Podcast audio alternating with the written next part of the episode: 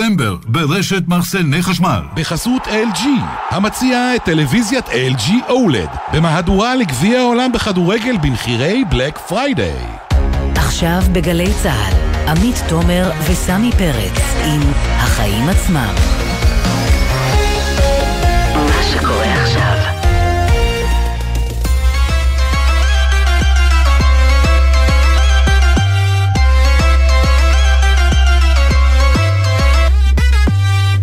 עכשיו שש וארבע דקות, אתם על החיים עצמם, התוכנית הכלכלית חברתית של גלי צהל. אני עמית תומר, וכאן איתי באולפן סמי פרץ. מה שלומך, סמי? אצלנו בסדר, אנחנו נעסוק היום ביוקר המחיה הגבוה, לא רק שלנו, אלא גם נתניהו נחשף לכך שהוא רואה איזה מחיר גובים מן השותפים הקואליציוניים שדורשים תיקים בכירים, אבל האמת אין לנו תמונה מלאה של חלוקת התיקים, זה הרגע שבו מתקדשים, אז אנחנו נעסוק ביוקר המחיה הרגיל שלנו, והפעם עליית מחירים בתנובה. אנחנו נברר האם אפשר לעצור אותה, או שזה חלב שנשפך. וזה כמובן משפיע על החיים של כולנו, לא פחות ממי יהיו מקבלי ההחלטות, כי בזה ראינו הם לא ממש יכולים גם אה, לשלוט. אז בעניין הזה נשוחח עם מנכ"לית אה, חטיבת החלב בתנובה, ענת שון גרוס, שתנסה להסביר מה עומד מאחורי ההחלטה ומה הסיכוי שהם יצליחו איפה שענקיות מזון רבות אחרות כשלו להצליח אה, לעדכן את המחירונים מול רשתות המזון. נדבר גם עם לינור דויץ, מנכ"לית לובי תשעים ותשע, שאיך נאמר פחות מתלהבת מהצד הזה של תנובה ומשתכנע מההסברים שלהם. כן, אנחנו נדבר גם על שני נתונים חשובים שמתפרסמים היום, שיעור האבטלה במשק שעולה קצת, וסימן אחר שיותר מעודד, הביקוש לדירות דווקא יורד, והשאלה אם מחירי הדיור סוף סוף יתמתנו, ודווקא הממשלה הבאה בראשות נתניהו היא זו שתקצור את הפירות. בעניין הזה נדבר עם שר השיכון והבינוי היוצא, זאב אלקין. נעקוב בכל זאת גם אחרי הערכות במשרד האוצר לחילופי השרים והממשלות, שעשויה לגרור הוצאות נוספות ועוד דרישות קואליציוניות, שגם להן, כמו לכל דבר, יש מחיר ועלות מתקציב המדינה. וגם היום, כבכל יום שני, נהיה מפינתנו האהובה, יש לומר, בעל ערך, על חברות שמשפרות את האנושות, והיום חברה שפיתחה תאי לבלב מלאכותיים, שעשויים לסייע בטיפול במחלת הסוכרת. אז עמוס אצלנו כרגיל, אבל כרגיל קודם כל ולפני הכל. סמי, מה הכותרת שלך היום? אז אני רוצה לדבר על קריסת בורסת הקריפטו, ה-אף טי אקס. בחודשים האחרונים אנחנו מדווחים כאן כמעט מדי חודש על העלאת הריבית, אחרי יותר מעשור של ריבית נמוכה. בנק ישראל, כמו בנקים מרכזיים אחרים בעולם, החלו להעלות את הריבית במהירות כדי להיאבק באינפלציה. אז סיום עידן הכסף הזול בעצם הוא מעורר חשש להתפוצצות של כמה בועות. אחת מהן ראינו, ראינו את הירידת שווי החדה בענף ההייטק. בעולם גם רואים בלימה במחירי הדירות, אולי נראה גם אצלנו כזה דבר. ויש דבר נוסף שקורה, חושפים את התרמיות, כמו אותה קריסה של בורסת הקריפטו, אף טי אקס, בורסת המסחר במטבעות דיגיטליים. אז מסתבר שהרבה מאוד משקיעים, מאוד מתוחכמים, השקיעו בה את מיטב כספם, לא משום שהם חשבו שזה הדבר הכי חשוב והכי להט והכי זה, אלא פשוט היה להם הרבה מאוד כסף. כסף היה זול, זמין, וכשהכסף זול וזמין הוא מחפש הרפתקאות, וככל שהריבית תמשיך לעלות, אנחנו נגלה עוד הרפתקאות כושלות בהמשך. זה לא רק עניין של ריבית כמובן, פשוט מעשה נוכלות והונאה. כן, חלק מהבעיה הייתה שגם כשהחברה הזאת הבינה שבעצם זה נהיה מאוחר מדי, מה שנקרא, הדברים סוגרים עליה, היא בחובות, הם המשיכו לשדר למשקיעים שהכל בסדר, אל תיקחו את הכסף שלכם, קיוו אולי שיצליחו להציל משהו. בפועל, היום כבר אי אפשר להיכנס לפלטפורמה הזאת, ומי ששמע בעצת החברה עד הסוף, אכל אותה.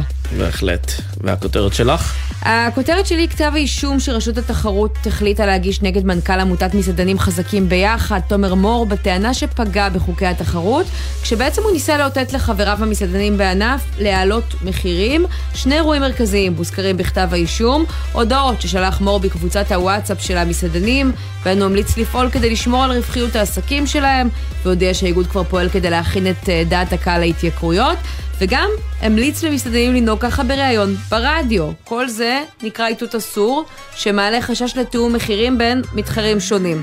אבל המסעדות, צריך לומר גם, הם בסוף מה שנקרא דגים יחסית קטנים. זה שוק, רבוי שחקנים. דגיגים. יש, כן, יש ביניהם פערי מחירים גדולים, וגם אם כמה מהם יעלו מחירים ביחד, סביר להניח שאנחנו נצליח למצוא חלופות זולות יותר, או מקסימום, רחמנא ליצלן, נשאר בבית ונבשל.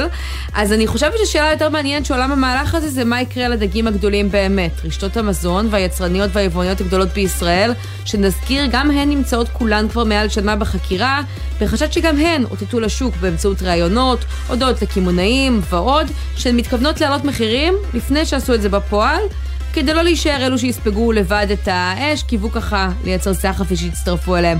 ונראה לי שאפשר להעריך בזהירות לאור ההחלטה להגיש כתב אישום נגד תומר מור, שעם כמה הודעות וואטסאפ וראיון רדיו אחד מובילים את רשות התחרות להחלטה כזאת בסיפור של איגוד המסעדנים, אז זאת רק ההתחלה.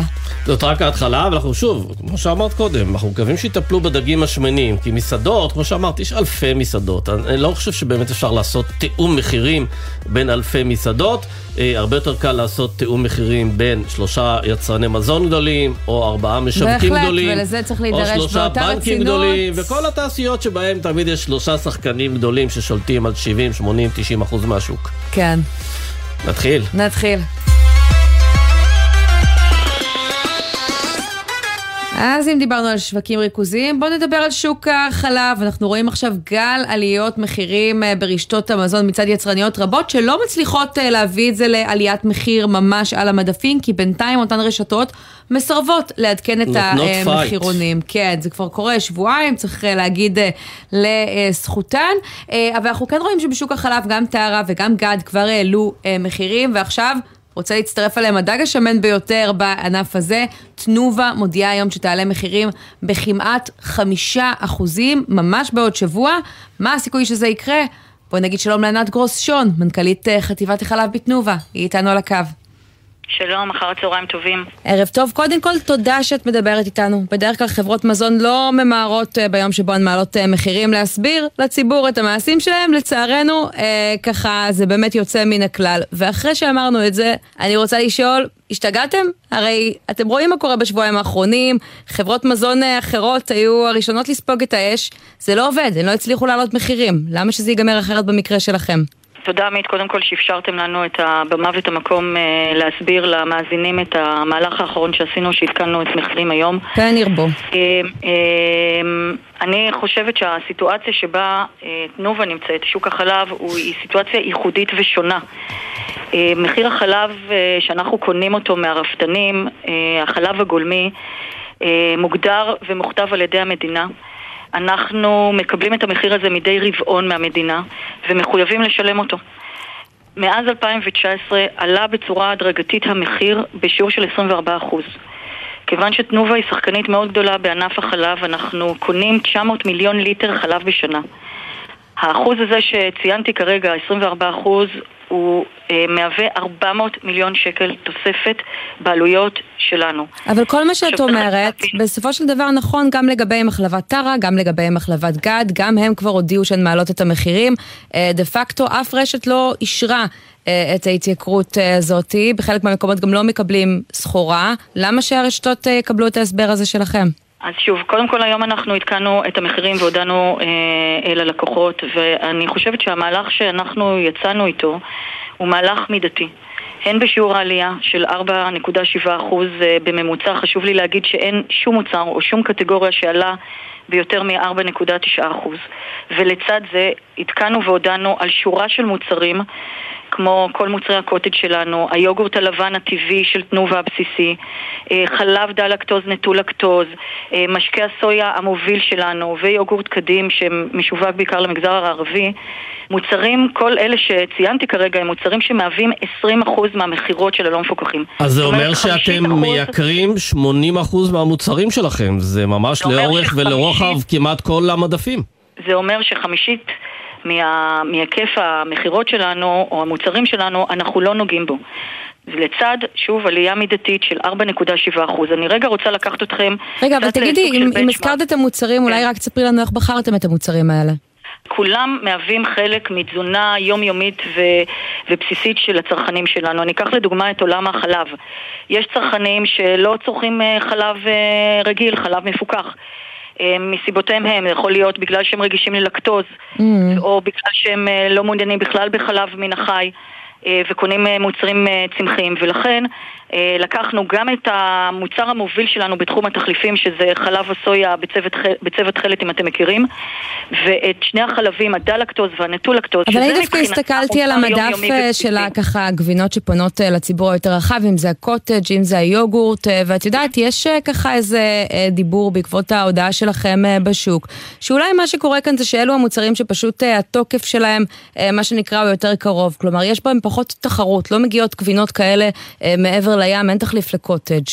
ומהצד השני, בגבינות הצהובות, המלוחות, המדפים כבר מלאים בתחליפים אחרים, למשל של, של יבוא בחוץ, המכסים ירדו. נדמה לי שאפילו אתם מייבאים חלק מהגבינות, לא? לא, אנחנו לא מייבאים גבינות צהובות, אבל רגע, אבל רק צריך להדגיש, הקוטג' לא עולה. טוב, הקוטג' הוא סמל, כי הקוטג' הוא מוצר בסיסי בדיוק כמו גבינה לבנה, כי הקוטג' היה עליו גם חרם, וזה בעצם מה שאני רוצה לשאול לגבי השיטה אצלנו, כי אנחנו רואים באמת אחת הבעיות בישראל זה שלא רק שהמחירים עולים, אלא שרמת המחירים הבסיסית היא מאוד מאוד גבוהה, והמחירים פה של מוצרי חלב הרבה יותר יקרים מאשר באירופה, ותמיד ששואלים, אז אצל מי הבעיה? במחלבות, אצל הרפתנים, בשיטה, בתכנון? את יכולה לשים את האצבע איפה הבעיה שבגללה מוצרי חלב בישראל מאוד מאוד יקרים וכעת גם מתייקרים? כן, אני אתייחס לזה. קודם כל, גם אה, נתחיל רגע מהעובדות. בשנה וחצי החולפות, גם החלב הגולמי באירופה, בארצות הברית עליו, וגם מוצרי החלב, בכמעט ארבעים וחמישה אחוז עלה החלב הגולמי שם, וגם מוצרי החלב שמאוד התייקרו, ועדיין אתה צודק, סמי, שיש הבדל בינינו לבין, ניקח לדוגמה את מדינות אירופה במחירים. ויש לזה שורה של תשובות. הראשונה שבהם, ואני מניחה שאתה מכיר את המספרים ואת העובדות, שהממשלות במרבית מדינות אירופה בוחרת לסבסד את החקלאים. חצי מעלות מחיר החלב הגולמי, שזה אחד הפערים הגדולים בינינו לבין אירופה. בכל רגע נתון יש פער של שבעים שמונים אגורות רק בחלב הגולמי, בליטר חלב, מסובסד על ידי המדינה. אצלנו זה לא קיים. כן, אמרת שאתם מייקרים את זה בגלל עליית חומרי הגלם, ונוצא לדעת עד כמה מדובר בהעלאת מחירים שקשורה ללחץ מבעלי המניות שלכם, החברה הסינית. הם הרי לא עשו חייל עם ההשקעה הזו בתנובה. הלחץ מגיע מהם? ברור שהעלייה הזאת, עליית המחירים האלה לא נעשתה שלא בכובד ראש, אלא להפך. אנחנו הקדשנו הרבה מאוד מחשבה לעליית המחירים. כאמור, מחיר החלב עלה בצורה דרמטית בשנה האחרונה, בפרט. עלויות מאוד כבדות, ציינתי אותם קודם, כמעט ארבע מאות מיליון שקל עלויות.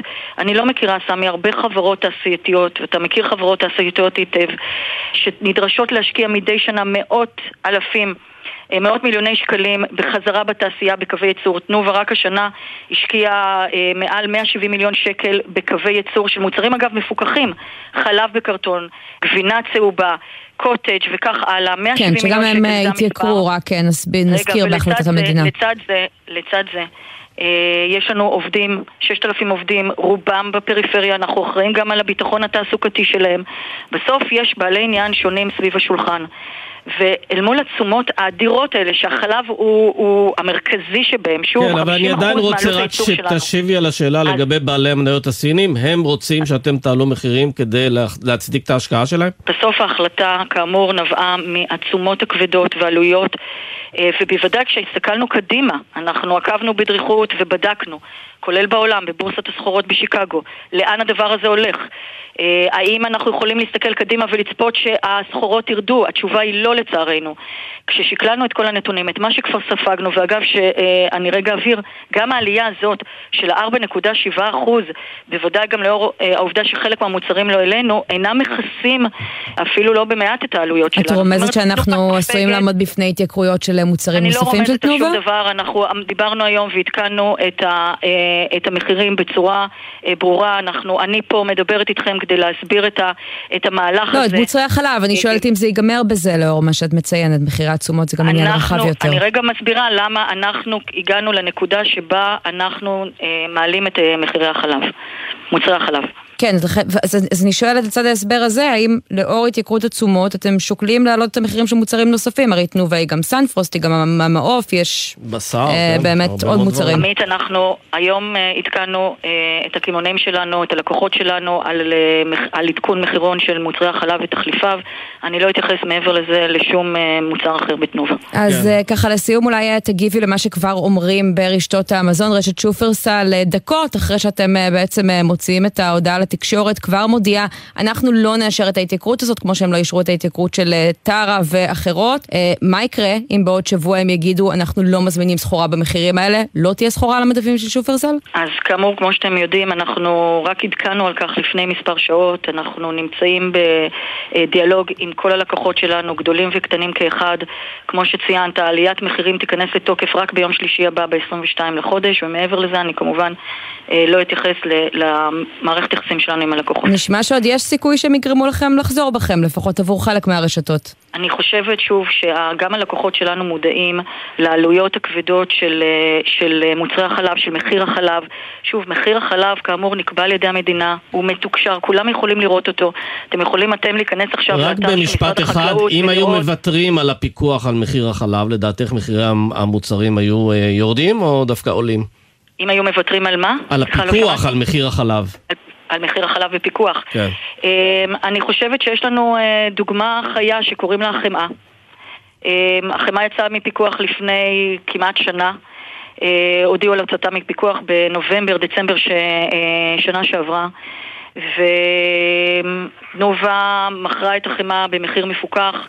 עד ההודעה עכשיו על עדכון המחירים, אפשר לראות את המחירים של היבואנים שמייבים חמאה ממדינות שונות באירופה, ולראות לבד על המדפים את הפער במחירים, שהוא פער מאוד מאוד משמעותי, ואני חושבת שזה מדבר בשם עצמו.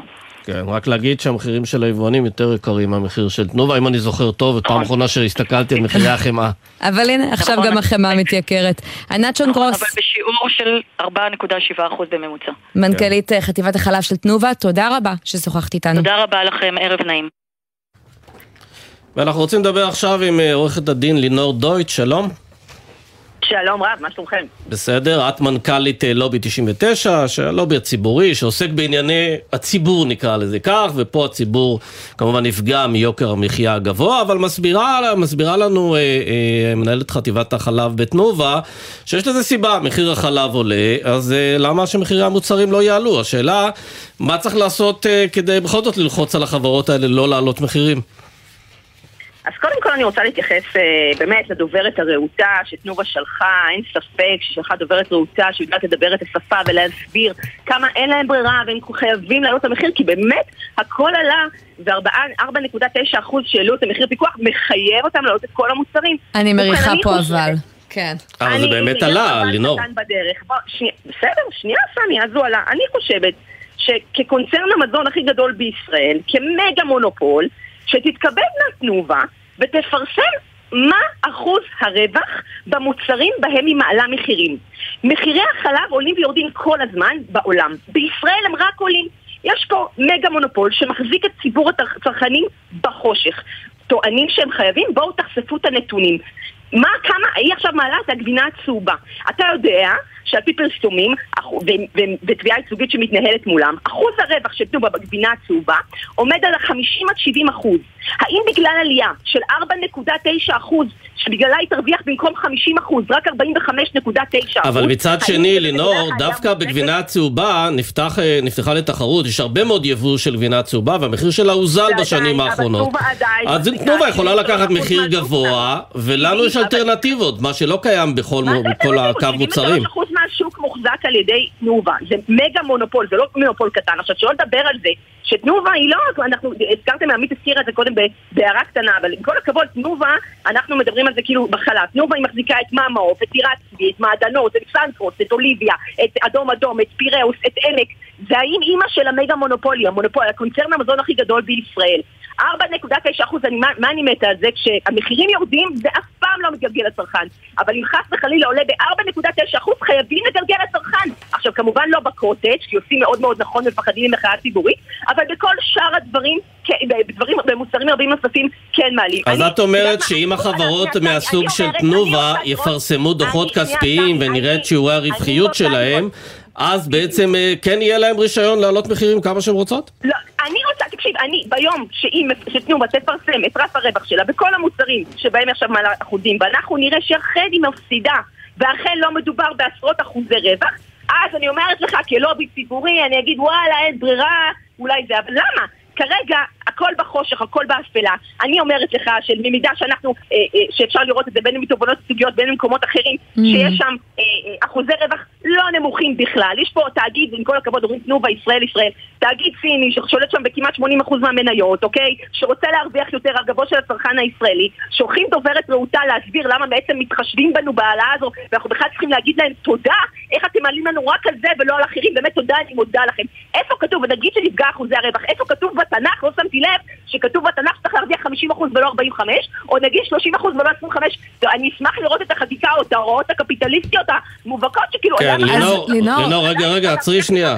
אנחנו יודעים, לינור, אנחנו יודעים שכבר כמה שנים מנסים, גם משרד האוצר, גם משרד הכלכלה, להביא לכך שיבואנים, יצרנים גדולים, יפרסמו דוחות כספיים ושיעורי רווחיות, כדי שנבין עד כמה באמת יש לגיטימציה להעלות את המחירים. אבל נכשלים בעניין הזה, הם שוב ושוב חוסות תחת הטיעון של חברות פרטיות. איך שוברים את ההתנגדות הזו? אז קודם כל יש לנו הצעת חוק בנושא, שגם התחלנו לקדם אותה בממשלה האחרונה, שלצערי כבר התפזרה לפני, למרות שהיא אגב זכתה לתמיכתו של אגף תקציבים, והייתה אמורה להיכנס גם לחוק ההסדרים. אנחנו עכשיו כמובן הולכים לקדם אותה גם בחוק ההסדרים הקרוב, וגם בעצם גם בממשלה הקרובה, אני מקווה מאוד שנזכה לשיתוף פעולה. בהקשר הזה, כי שוב, אני אומרת, אי אפשר לבוא ולי... אתה, אתה לא יכול להחזיק את המקל בשתי קצוותיו. אתה לא יכול גם לפקוט על זה שנפגעים לך, ואתה חייב להראות, וגם לא להראות שום נתון לציבור, שום הוכחה. הרי אם באמת, הרי אם באמת הסף רווחים שלהם היה כל כך באמת נפגעת, כל כך נמוך, סמי, אתה יודע שהם היו מפרסמים את זה עכשיו בשמחה. לא הייתה בעיה לחשוף. אז תגידי בינתיים ככה, מאחר שאת לא משתכנעת מהסברים, וראינו אתכם את לובי תשעים ותשע, ככה עושים את מחאת הפסטה ומחאות נוספות, תנובה הבאה בתור? אנחנו, בוא נגיד ככה, שדעת, אני לא, בהחלט אנחנו בודקים את כל האופציות האפשריות, כולל לפתוח במחאת צרכנים. אנחנו, שוב, אנחנו לא עושים לשום דבר בלי שאנחנו עושים את כל הבדיקות שלנו קודם, אבל כן, הם צריכים להבין שהם לוקחים סיכון פה. אם אין להם סיבות מאוד מוצדקות, הם רוצים לעצור את זה. קדימה, בואו תראו אותה, בואו תוכיחו את סף הרווחים הפקוע שלכם, בואו תפרסמו את הדוחות שלכם. אם לא, תיסעו בתוצאות. את רואה סיכוי שתנובה עם הכוח שלה, ככה תצליח לשכנע את רשתות המזון לפעול אחרת, מאשר עם חברות אחרות כמו דיפלומט או יוניליבר, כי אפילו טרה, שחקנית קטנה יותר, אבל יצרנית ישראלית בתחום החלב, מלבד שופרסל, ראינו את כל הרשתות כן משתפות פעולה עם העלאת המחירים שלה. נכון, תראי, זה הולך להיות בעיה אמיתית, אבל העובדה, הנה פה זה חוזר למגה מונופולים, אוקיי, זה, העובדה שתנובה מחזיקה כל כך הרבה חברות בשוק הישראלי, יוצר לה כוח עודף על מול הרשתות, כי יש לה, זה לא עכשיו רק טרה שזה רק חלב, תחשבי שזה גם, זה גם טירת מנקניקים, וזה מאמה או שניצלים, וזה בורקס עם העדנות, וזה ירקות פה עם סנטרוס, וזה ממרחים אוליביה, וזה בשר אדום אדום, וזה גבינות פיראוס, וזה גבינות עמק, אז הכוח שלה, הם מול הרשתות, להגיד, זה לא כמו טרה שרגיתו, אנחנו לא נמכור טרה.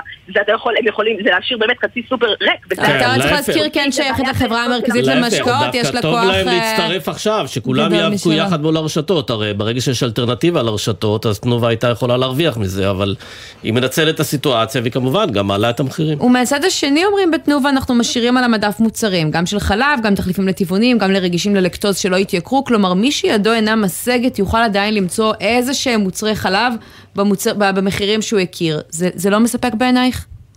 לא, זמיד, נו באמת, נותנים לי כבשה לרש ואני צריכה להגיד על זה תודה, נו, אני לא מבינה, איפה, אני, אם באמת הרי העלאת המחירים הזו הייתה מוצדקת, ובאמת הרי, באמת אין להם נפגעים קשות, והם עכשיו סף הרווח שלהם כך נמוך, שהתכבדו ויפרסמו את הדוחות. אם לא מדובר בעשרות אחוזי רווח, מה יש להם להתבייש? אבל באמת של החיים, זה לא המצב, זה לא המצב.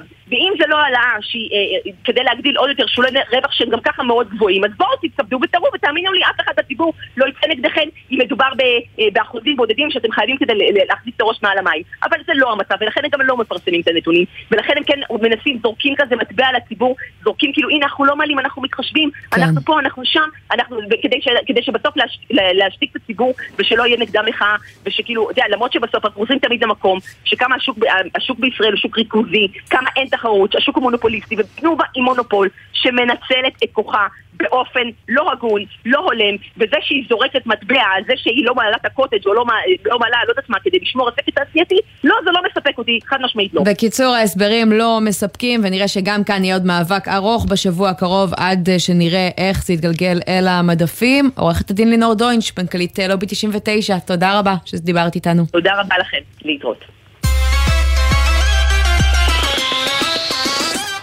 אז אם החלב עולה, אולי הדירות ירדו? משהו שיקזז קצת. בוא נגיד ככה, הייתי מוכנה לחתום על התייקרות שנתית בנדלן, כמו שאנחנו רואים בחלב של תנובה, אבל ההתייקרות כרגע עומדת על פי ארבעה, ולמרות שאנחנו רואים סימנים חיוביים בתחום הנדלן, גם החודש, גם ירידה במספר נוטלי המשכנתאות, עוד ירידה, גם פחות דירות חדשות שנמכרות, אנחנו לא מרגישים את זה עדיין מגיע למחירים. מחר, בערך בשעה הזאת, יתפרסם מדד מחירי הדיור. ונדע אם החודש, כן, זה סוף סוף... תהיה איזושהי חריקת בלמים כלשהי. יקרה, בוא נגיד שלום בעניין הזה לזאב אלקין, שלום. שלום, ערב טוב. שר הבינוי והשיקון היוצא, המחנה הממלכתי, אז מה אתה אומר? נראה מחר סוף סוף בלימה בהתייקרויות, מתנת פרידה לך ככה מהמשרד?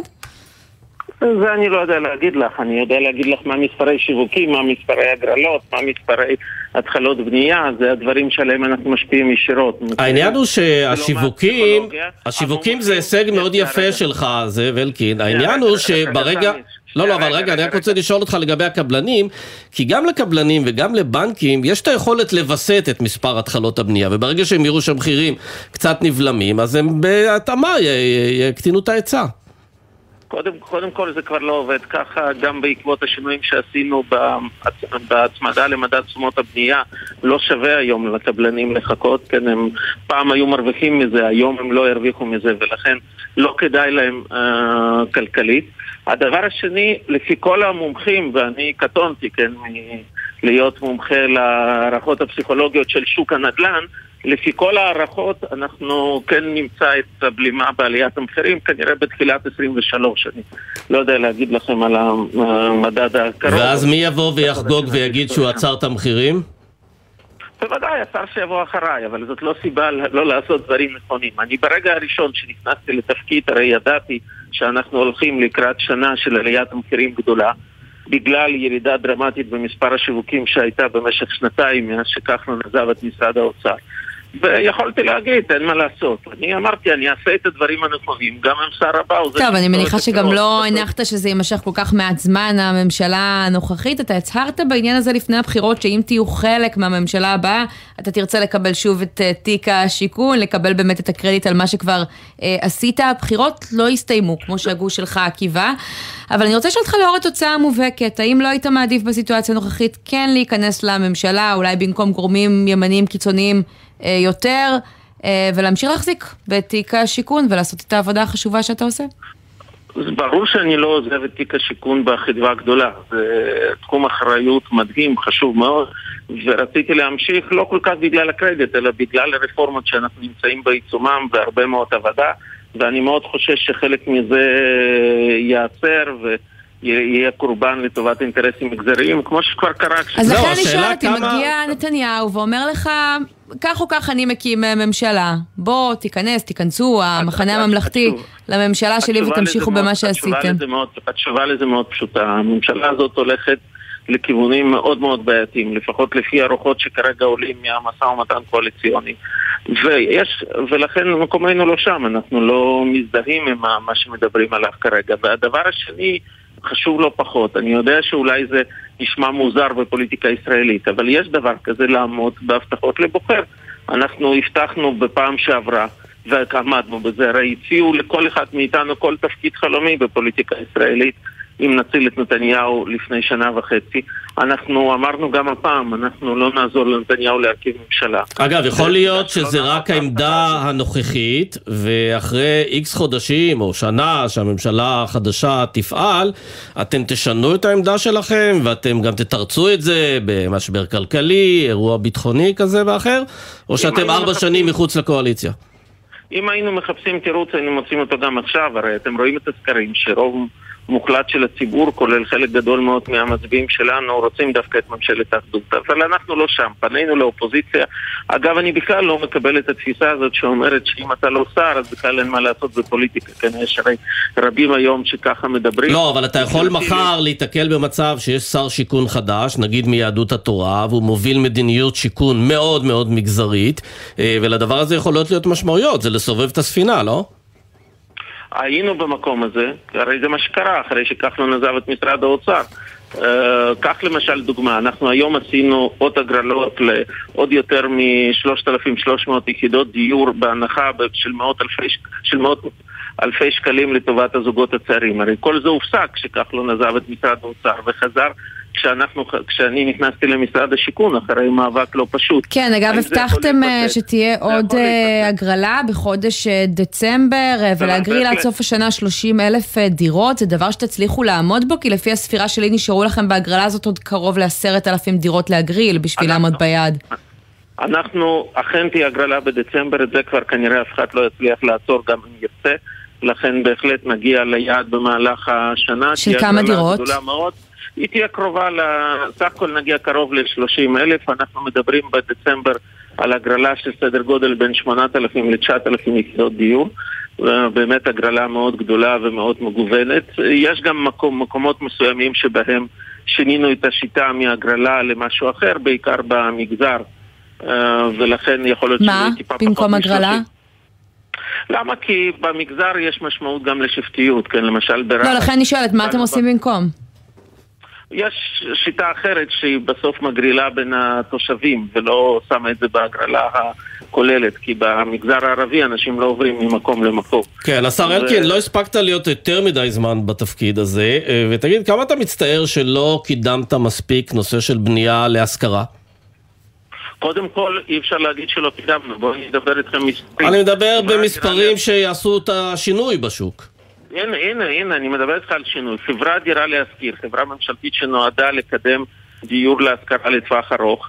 במשך שמונה שנים, מאז שהיא קמה, מ-אלפיים ושלוש עשרה עד אלפיים ועשרים, קידמה פחות מ-עשרת אלפים יחידות דיור במצטבר על כל שמונה שנים האלה. בקדנציה של הממשלה הזאת, טיפה יותר משנה, היא קידמה יותר מ-עשרת אלפים פלוס. טוב, כן? זה רחוק מהיעד של מאה וחמישים אלף דירות שהבטיחו לנו ב-אלפיים ושלוש עשרה, מי אם, שעמד אם בראש הממשלה ימשיכו, הזאת.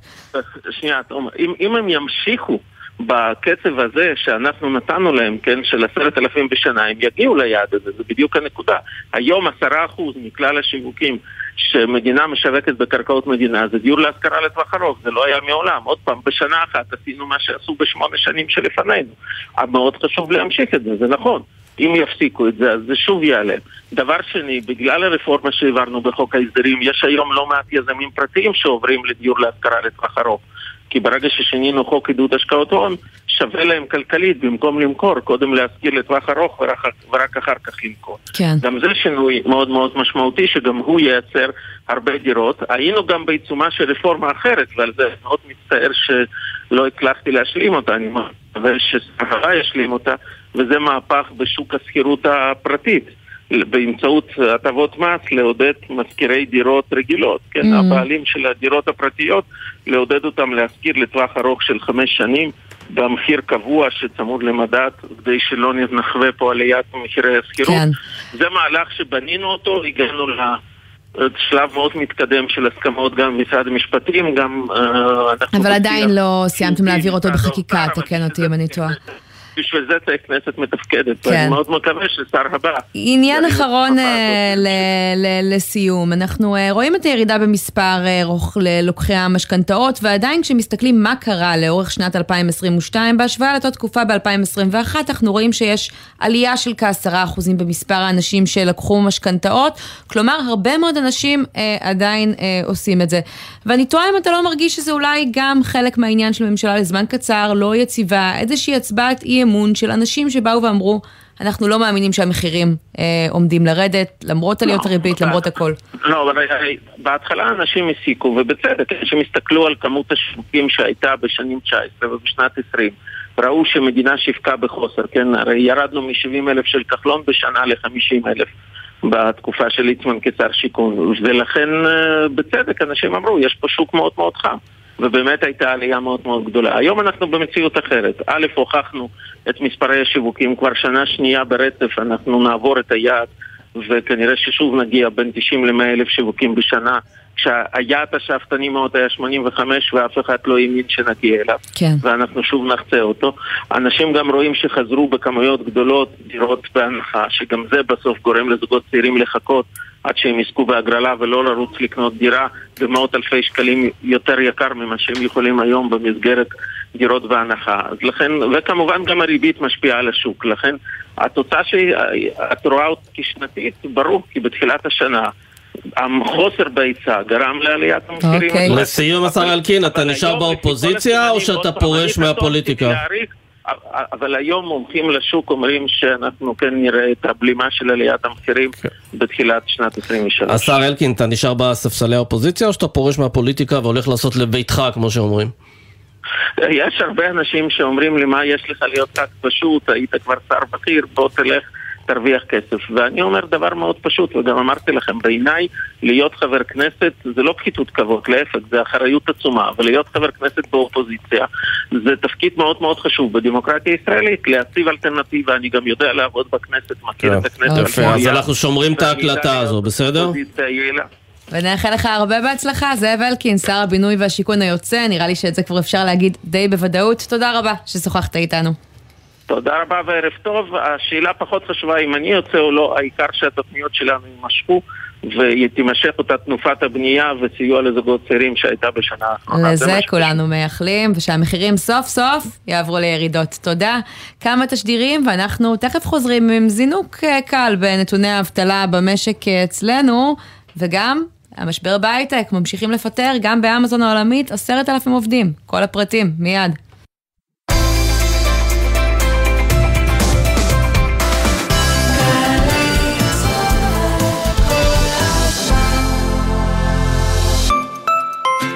בשביל מענק מהמועדפת של כעשרת אלפים שקל אני צריכה להסתובב בקרמים ולראות את הזריחה על רמת הגולן? אעשה את זה! השתחררתם מהצבא או מהשירות הלאומי? גם עבודה בלתי מקצועית בקרם יכולה להיות עבודה מועדפת עם מענק של כעשרת אלפים שקל. היכנסו לאתר הביטוח הלאומי ותבחרו את המועדפת שתעניק לכם חוויה חד פעמית. שרתי צבא הגנה לישראל, כאן אופיר לביוס, קצין החינוך והנוער הראשי.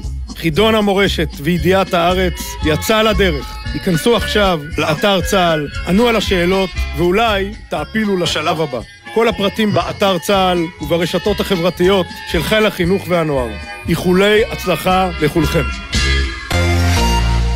רן, אנחנו שומעים את החדשות שלך כל יום, והן באמת מאוד מעניינות.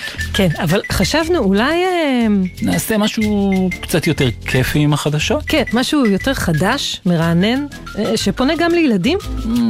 למשל, מה, מה, מה, מה, מה, מה, מה, מה, מה, מה, מה, מה, מה, מה, מה שקורה עכשיו. ירדן ודידי, רעיון מעולה, נשקול אותו. אבל אתם יודעים מה זה מזכיר לי? את עוד גלץ, זירת התוכן החדשה ביישומון גלץ. אפשר למצוא בה גם תוכניות חדשותיות וגם את התוכניות המעולות שלכם, ועוד המון תוכן משובח גם לגדולים וגם לקטנים. עכשיו בגלי צהל, עמית תומר וסמי פרץ עם החיים עצמם. חזרנו, ועכשיו אנחנו לזינוק במספר המובטלים בישראל. מנתונים שמפרסמת היום הלשכה המרכזית לסטטיסטיקה, עולה שאחרי תקופה ארוכה של ירידה והאבטלה, החודש המגמה הזאת מתהפכת. על פי הנתונים בישראל היו באוקטובר מאה שמונים ושישה אלף מובטלים, ששווים ל-ארבעה אחוז ושלוש עשיריות מכוח העבודה. זה אולי עדיין לא נשמע לכם מאוד גבוה, אבל מדובר ברמת אבטלה גבוהה יותר מהמצב שהיינו בו לפני משבר הקורונה. כן, ואחד הסברים יכול להיות זה שאוקטובר זה חודש מלא חגים, ובאופן מסורתי שיעור האבטלה עולה מעט בתקופה הזו, מיד אחרי החגים. אנשים מרגישים יותר נוח אולי לפטר, מתחילים להתארגן על תוכניות לקראת סוף השנה. אבל העובדה שהאבטלה עולה, זה כמובן לא סימן מעודד. אנחנו גם יודעים שבענף ההייטק מפטרים על בסיס שבועי, שומעים כל הזמן על חברות שאו נסגרות או מקבצות, וגם שמענו על חברות יותר מסורתיות כמו אוסם ושטראוס שהודיעו על תוכניות התייעלות. כן, וזה מוביל לכך שגם שיעור, שיעור התעסוקה מצטמצם, כלומר אחוז האנשים העובדים במשק מגילי חמש עשרה ומעלה, וככל שהוא גבוה יותר, זה בדרך כלל סימן ליציבות המשק. אנשים מרוויחים יותר, וככה יכולים לצרוך יותר ולתרום לכלכלה, כמובן גם משלמים מיסים לקופת המדינה, אבל כשלא, זה יכול להפוך לבעייתי. כן, אבל רק צריך להגיד שארבעה אחוזים לשלוש עשיריות, במונחים היסטוריים עדיין דובר בשיעור אבטלה נמוך יחסית, אבל המגמה הזו קצת קצת קצת מתחילה להדאיג. אם זה יימשך בחודשים הקרובים, הממשלה החדשה תידרש למצוא לזה פתרונות, גם בנק ישראל בבואו לקבוע את גובה הריבית יידרש להתייחס לנתון הזה, וכדאי גם לשים לב לתוכניות של הממשלה החדשה בעניין הגדלת קצבאות האברכים וסבסוד הגנים לגילי אפס עד שלוש, כי גם בהם טמון פוטנציאל מסוים להגדלת האבטלה. וכשהאבטלה גדלה, כשהאבטלה גדלה, מטבע הדברים קשה יותר למצוא משרה, החזרה של מובטלים לשוק העבודה הוא תהליך איטי יותר גם.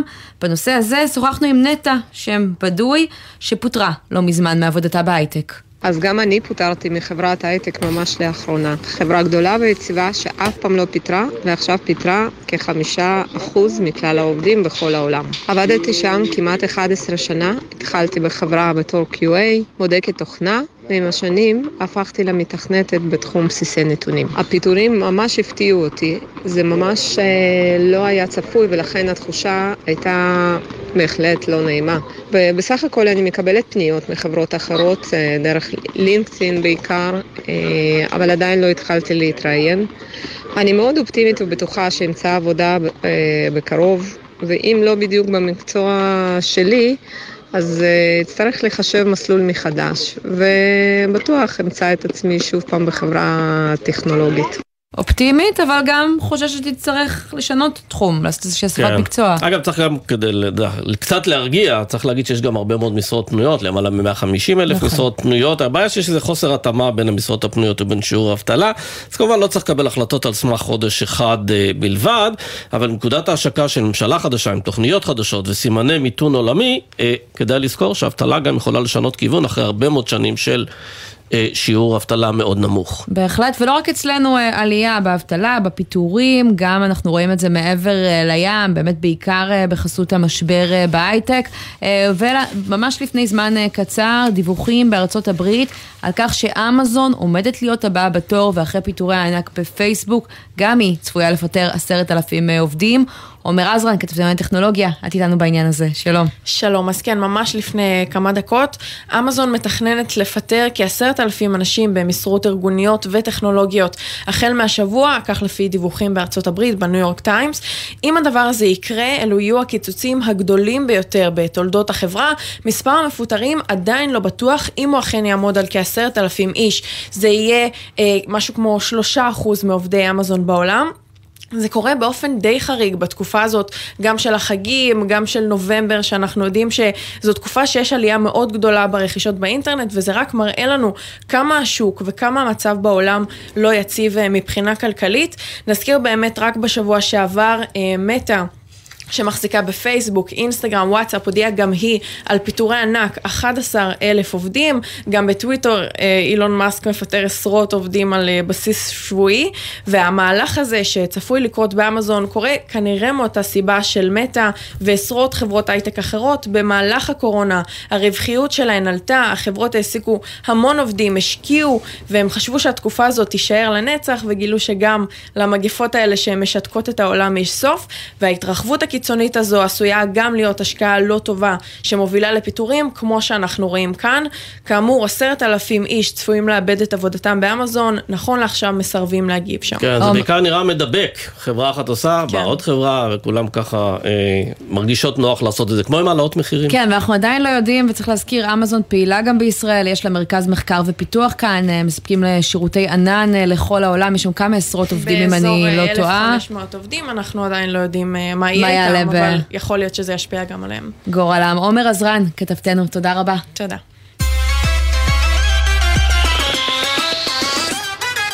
אז יש את העניין הזה של דרישות תקציביות שתמיד מופיעות כשיש הסכמים קואליציוניים והקמת ממשלה חדשה וקווי יסוד. הפעם קצת ציפינו שזה יהיה אחרת, לא? כי הם כולם בברית, בגוש, ימין על מלא, ואיכשהו... להפך, התיאבון גדול, הניצחון גדול והתיאבון בהתאם. כן. ואנחנו רוצים לדבר בעניין הזה עם אדריאן פילוט, הפרשן הכלכלי הראשי של כלכליסט. שלום אדריאן. שלום סמי, שלום עמית. אז מה, משרד האוצר סכמו את סך הדרישות של כל המפלגות שהולכות להרכיב את הקואליציה והגיעו למספר פנטסטי של שבעים מיליארד שקל? כן, זה גם כולל את התוספות השכר שצפויות, אסור לשכוח, יש לנו גם הסכם שכר מסגרת עם כל המגזר הציבורי, יש גם רופאים, יש גם אחיות. אז זה לא קשור לקואליציה. לא, זה לא קשור לקואליציה. זה דווקא אמר שר האוצר היוצא שסך כל הדרישות הוא ארבעים מיליארד שקל. אבל השאלה, אם לא מנופפים לנו במספרים כאלה פנטסטיים, שבעים מיליארד שקל זה כמו תקציב הביטחון, כן?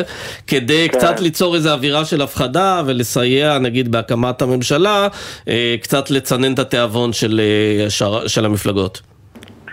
תראה, אני מניח שהמספרים בשלב זה, זאת אומרת, תמיד עושים את הדברים האלו, אני דווקא, זה יותר עניין אותי העניין של ההשוואה לאנגליה, הם עשו ניתוח מאוד מעניין, אני עשיתי אותו לפני שבועיים וכתבתי גם על זה שכדאי מאוד להסתכל על אנגליה, כי מה שקרה שם, אנגליה למי שפספס היא כלכלה שישית בגודלה בעולם, כלכלה הרבה יותר חזקה מאיתנו כמובן, עם מדרוג אשראי יותר טוב משלנו, אבל עם חוסר יציבות פוליטית כמו שלנו, לפחות בשנים האחרונות. כן, כן, נכון, אבל עדיין אנגליה, בוא נגיד ככה, אין שם חמאס ואין חיזבאללה, יש להם עוד כמה יתרונות, ואנחנו רואים שהיום אנחנו יודעים, בזמן אמת פחות הבנו, כי זה קרה באמת מאוד, מאוד מהר, אבל היום אנחנו מבינים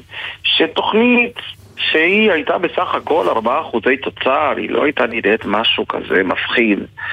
כמעט מחקה את כלכלת אנגליה, הלכה למעשה, הדיווחים שמגיעים שם, שבאמת עם לולי ההתערבות של בבנק המרכזי, ברכישות מסיביות של אג"ח. כן, זה היה נגמר עוד הרבה יותר גרוע, אבל תן לי רגע, אדריאן, לנסות לקחת את הצד השני. אתה יודע, הממשלה עדיין לא הורכבה, הם רבים על התיקים, הם כמעט כבר לא התחילו, חוץ מכמה החלטות ספציפיות, לדבר בכלל מהות ומי יקבל אלו תקציבים. אנחנו רואים תמיד שיש פערים גדולים בין מה שמבטיחים לנו רגע לפני הבחירות למה שקורה רגע אחריהן. התחזית של האוצר לא קצת קודרת בהתייחס לזה? כלומר, סביר להניח שלא כל הבטחות הבחירות יתממשו. אני מאוד מקווה שלא כל ההבטחות יתממשו. אגב, אולי זה ההבדל בינינו לבין אנגליה. באנגליה, אם מבטיחים, רוצים לקיים ולקחו אותה ברצינות. אז אצלנו אולי לא לוקחים ברצינות, אז השווקים מתפקדים היטב. זה, זה יכול להיות באמת, אה, אה, אני, אני, אני נוטה להסכים איתך, אה, אבל אני חושב שאנחנו צריכים להבין את, ה, את המסר המקרו. המסר המקרו שנוצר איזושהי אווירה של יש, זאת אומרת יש ואפשר להוציא ויש עודף ואין חוב. אגב, מי שתרם לזה זה נתניהו בעצמו, כשהוא הבטיח לסבסד חינוך לגילאי אפס עד שלוש, אז הוא אמר, מאיפה אני מממן את זה? אז הוא אמר, אנחנו נביא את זה מעודפים בתקציב ומהגז. יש כבר, הנה, יש, טוב, על הגז אני, אתה יכול לתת הרצאות על העודפים בגז, אז אני, את זה אני משאיר לך. לגבי העודפים בתקציב, אנחנו, אנחנו מבינים שאין, אין כל כך הרבה עודפים, בטוח לא ב-אלפיים עשרים ושלוש, אנחנו לא, לא, לא צופים שום עודפים. יש עדיין למדינת ישראל, לממשלת ישראל, חוב, חוב מאוד גדול. ואסור לשכוח גם כן שמותר לתת את אותם עודפים גם כן למה שמכונה השקעות ממשלתיות. זאת אומרת, דברים שמבטיחים לנו צמיחה ארוכת טווח, צמיחת בת קיימא, שכמובן יש הסכמה די גורפת כמעט בכל המשק שאנחנו זקוקים להם כמו אוויר לנשימה, ואני כמובן מדבר בעיקר על תשתיות פיזיות, אבל כמובן גם כיתות לימוד, בתי חולים, מרפאות לא היו גורמות גם לנזק. זאת אומרת, כל הדברים האלו שבאמת מבטיחים הצמיחה בת קיימה, ושבאמת אה, אה, הצמיחה העתידית תהיה יותר גבוהה. כן. הצמיחה הפרטית, הצמיחה, הצמיחה הציבורית בצורה של סובסידיות וקצבאות, היא לא ממש הוכיחה את עצמה. אדריאן, אז באמת כולנו ככה עוקבים אחרי מה שקורה עכשיו במגעים הקואליציוניים, על המחשבות לבטל כל מיני מיסים, על שתייה מתוקה וכלים חד פעמיים, שנילה לא דברים כמו קצבת האברכים. בכמה כסף אתה חושב שבשלב הראשון, כלומר ברגע שתוקם ממשלה, כל הדבר הזה בסוף יסתכם, והאם יש סיכוי שנראה ירידה הפעם במה שמשלמים בדרך כלל בהסכמים קואליציוניים, לאור זה שהשותפות אמורות להיות בעלות ברית, או שאתה צופה שזה ייגמר כמו תמיד?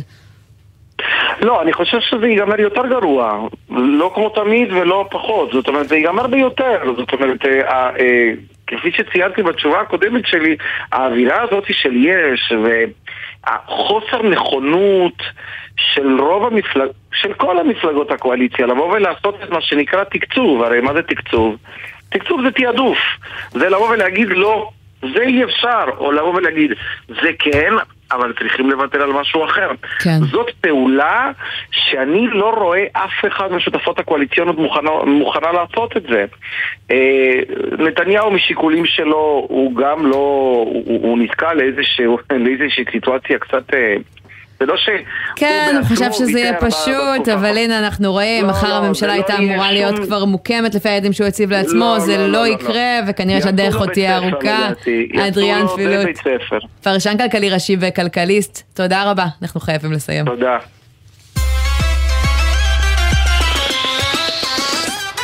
ולפינה הערבה שלנו, בעל ערך, חברות שעושות משהו טוב למען האנושות, מקדמות האנושות, ואנחנו רוצים לדבר עם פרופסור אריאל רפאל, שלום. ערב טוב. אתה מנהל תחום רפואה בקדימה סטם, ואתם עושים, אתה יודע מה? תסביר אתה מה אתם עושים.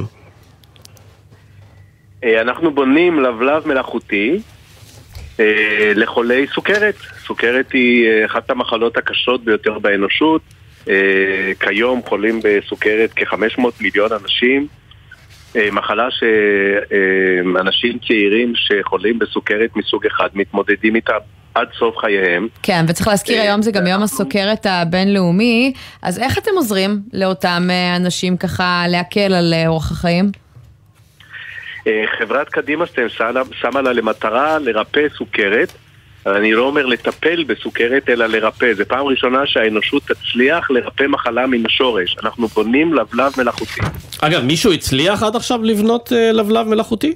או להשתיל לבלב בקרב חולים? כיום, כיום יש שיטה שנקראת שיטת אדמונטון, שלוקחים מגופות שנפטרים לבלב, ומארבעה גופ... מארבע גופות ניתן להפיק מספיק תאי לבלב ולהשתיל אותם בחולים, והם צריכים להיות תחת דיכוי חיסוני כדי שזה לא יידחה. אני מניחה שיש רשימת המתנה. וזה נותן להם תוחלת חיים ארוכה? זו לא שיטה שאפשר לרפא ככה את האנושות. אז אנחנו משתמשים בתאי גזע. תאי גזע מופקים מביציות מופרות, ומעשה עובר שבנוי מתאי גזע יכול להתמיין לכל תא בגוף. כן, אז מתי... יש לנו את היכולת למיין אותם לכיוון של תאי לבלב שמייצרים אינסולין. אז מתי אנחנו ניכנס אליכם לחנות ונראה מדפים מלאים בלבלבים למחירה?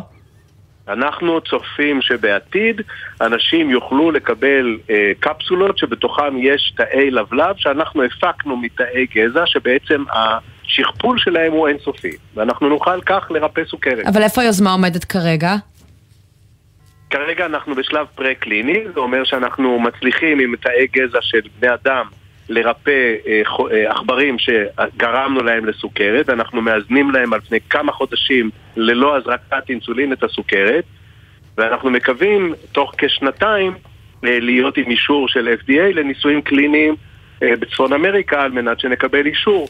יש עוד שתיים שלוש חברות בעולם בצפון אמריקה שנמצאות בשלבים דומים לשלנו. אז אתם באיזשהו מרוץ, כן, וברגע האמת אולי אפילו תהיה יותר מחברה אחת, שזה בדרך כלל סימן חיובי לכיס, וזה מוביל אותי לשאלה הבאה, כמה אתם צופים שהתענוג הזה יעלה? כי הדרך לשם נשמעת לי מסובכת, וגם המוצר זה ממש סוג של עיוור.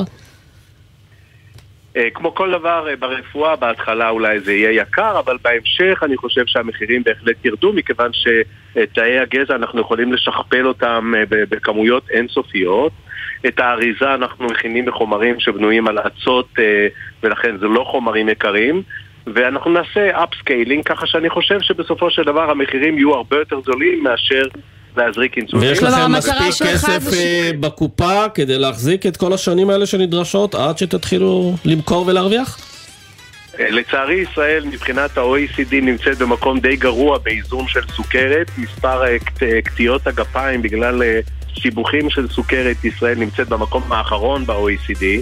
אני חושב שיש לנו הרבה מה לעשות כדי לאזן את החולים, אבל חולים בסוכרת שהם מאוזנים זוכים לאריכות ימים, מכיוון שהבריאות שלהם היא טובה. כל מה שצריך זה לאזן את הסוכר. פרופסור אריאל רפאל, מנהל תחום בקדימה סטם, תודה רבה שדיברת איתנו. ערב טוב, תודה רבה לכם. ונגיד תודה גם לבן נצר, העורך שלנו, לירון מטלון, נמרוד פפרני וימור קבבצ'י היו על ההפקה, על הביצוע הטכני בן שני ואורי דהן, עורך הדיגיטל הוא יוסי ריס, ותכף יהיה פה עידן קבלר עם שלוש מאות שישים. אני עמית תומר, סמי פרץ, תודה רבה. ניפגש מחר. תבואו, ביי ביי. בחסות מחסני חשמל, המציעה מבצעים על מגוון מותגי הטלוויזיה לרגל גביע העולם, המונדיאל. גביע העולם, מונדיאל, ברשת מחסני חשמל. בחסות גלגלים, המציעה השוואת מחירים בין מוסקים בלחיצת כפתור. הגיע זמן הטיפול לרכב, חפשו בגוגל גלגלים.